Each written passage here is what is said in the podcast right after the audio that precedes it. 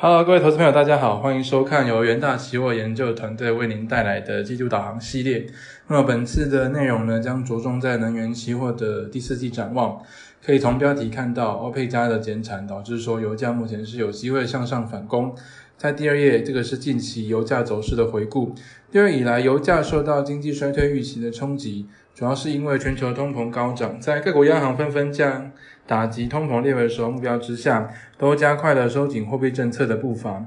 然而，目前欧佩克加宣布大幅减产，可能就会扭转到目前供过于求的态势，而转变成为供不应求。所以，第四季油价将以震荡偏多来看待。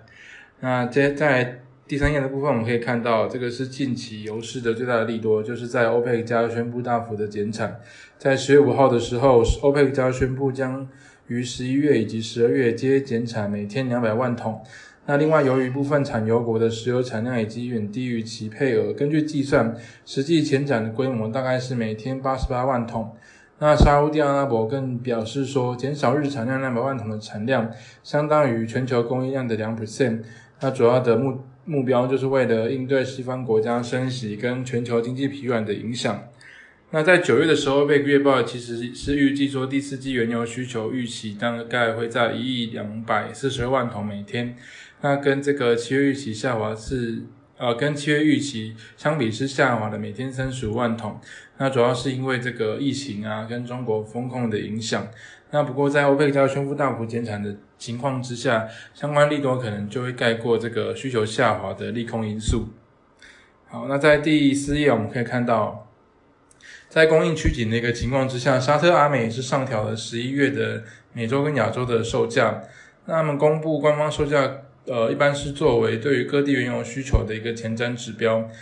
而十一月官方销售的价格跟基准价差扩大，出口至亚洲的价差上调每桶这个五点六美元，那出口至美国的价差则上修到这个每桶六点六美元，出口至欧洲的价差则下滑到每点每桶零点九美元。那另外在第五页的部分呢，这个是伊朗反攻政府的一个浪潮扩大的相关影响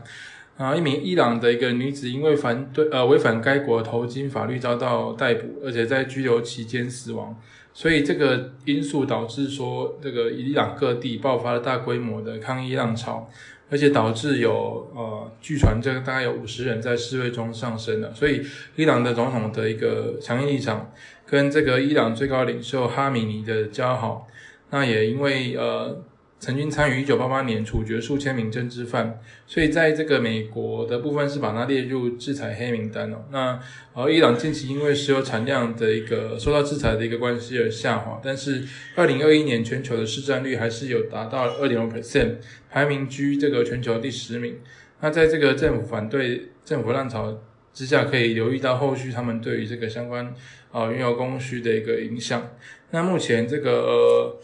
伊朗在全球的一个钻井数量的部分哦，在美国总统川普单方面宣布退出伊核协定的情况之下，他们的一个钻井数量是有明显的下滑的状况。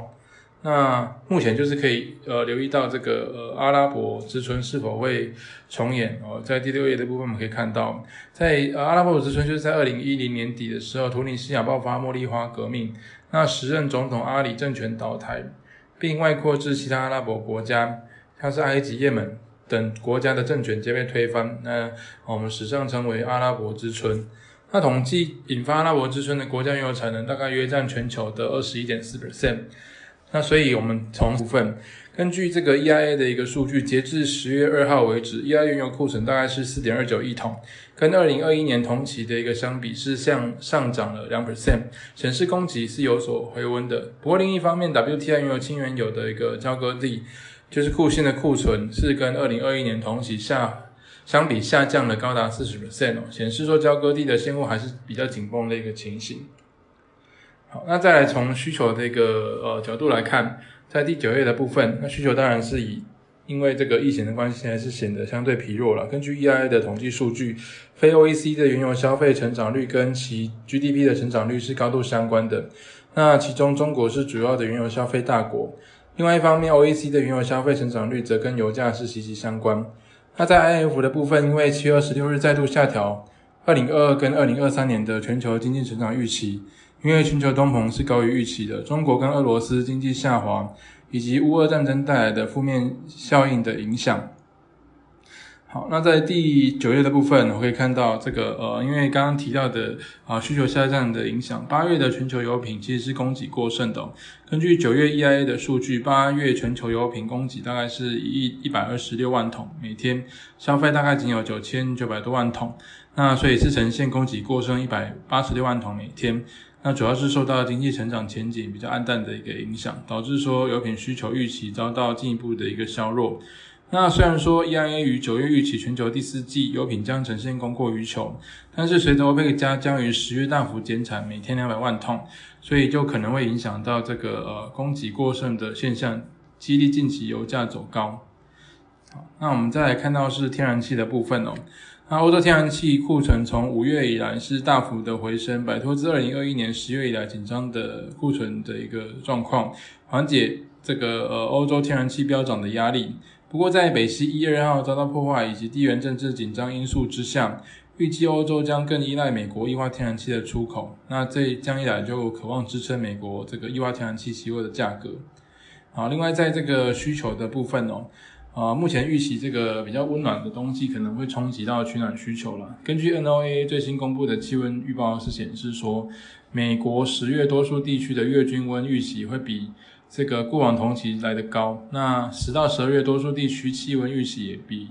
也将高于过往平均啊，这个部分将削弱天然气取暖需求的预期，是不利天然气价格的走势。好，所以整体来看，这个在油的部分啊，因为欧佩克加大幅减产的关系啊，将会带动油价有翻多的一个机会。那预计第三季油品呈现震荡偏多的一个呃情形哦，在这个呃。欧佩加大幅减产的一个情况之下，可能就会啊呈现变成这个呃供不应求的状况，导致第四季原油供过于求的情形是有果有所改善。那另外在这个呃天然气的一个部分，则是可能有受挫的一个机会哦，主要是因为欧洲他们相当积极在应对这个呃供应吃紧的一个状况，再加上说库存回升至安全的一个水准，美国呃欧美的价差降低，这将削弱美国呃这将这个。削弱美国 LNG 出口到欧洲的吸引力。那另外，这个比较温暖的一个冬季，可能也会影响到这个相关需求的一个成长。所以我们认为，在天然气的部分，在第四季可能会比较呃呈现偏弱的一个状况。OK，以上就是这次的一个季度导航系列。那也欢迎各位对。呃，就是这个追踪我们元元大期货研究最前线的 YouTube 频道，内容非常丰富，有像是这次的一个季度导航系列，带您了解每个季度各大商品的一个呃季度展望方向。那另外根据最新的一个即时议题，也有我们最新焦点的系列哦，会提供各位最及时啊、最这个啊掌握目前这个金融整体市场状况的一个呃相关的影片。那另外对于这个城市交易有兴趣的。投资朋友也可以看到我们 Trade 学院系列，包含有 R 语言啊、Python、Multi Chart 等等的一个城市教学内容非常丰富。另外，我们每天早上八点都会有元大期新闻，带您啊掌握最新最及时的一个金融财经新闻。OK，以上就是这次的一个节目内容。以上导航，呃，祝各位这个交易顺利。那我们下次的节目再见，拜拜。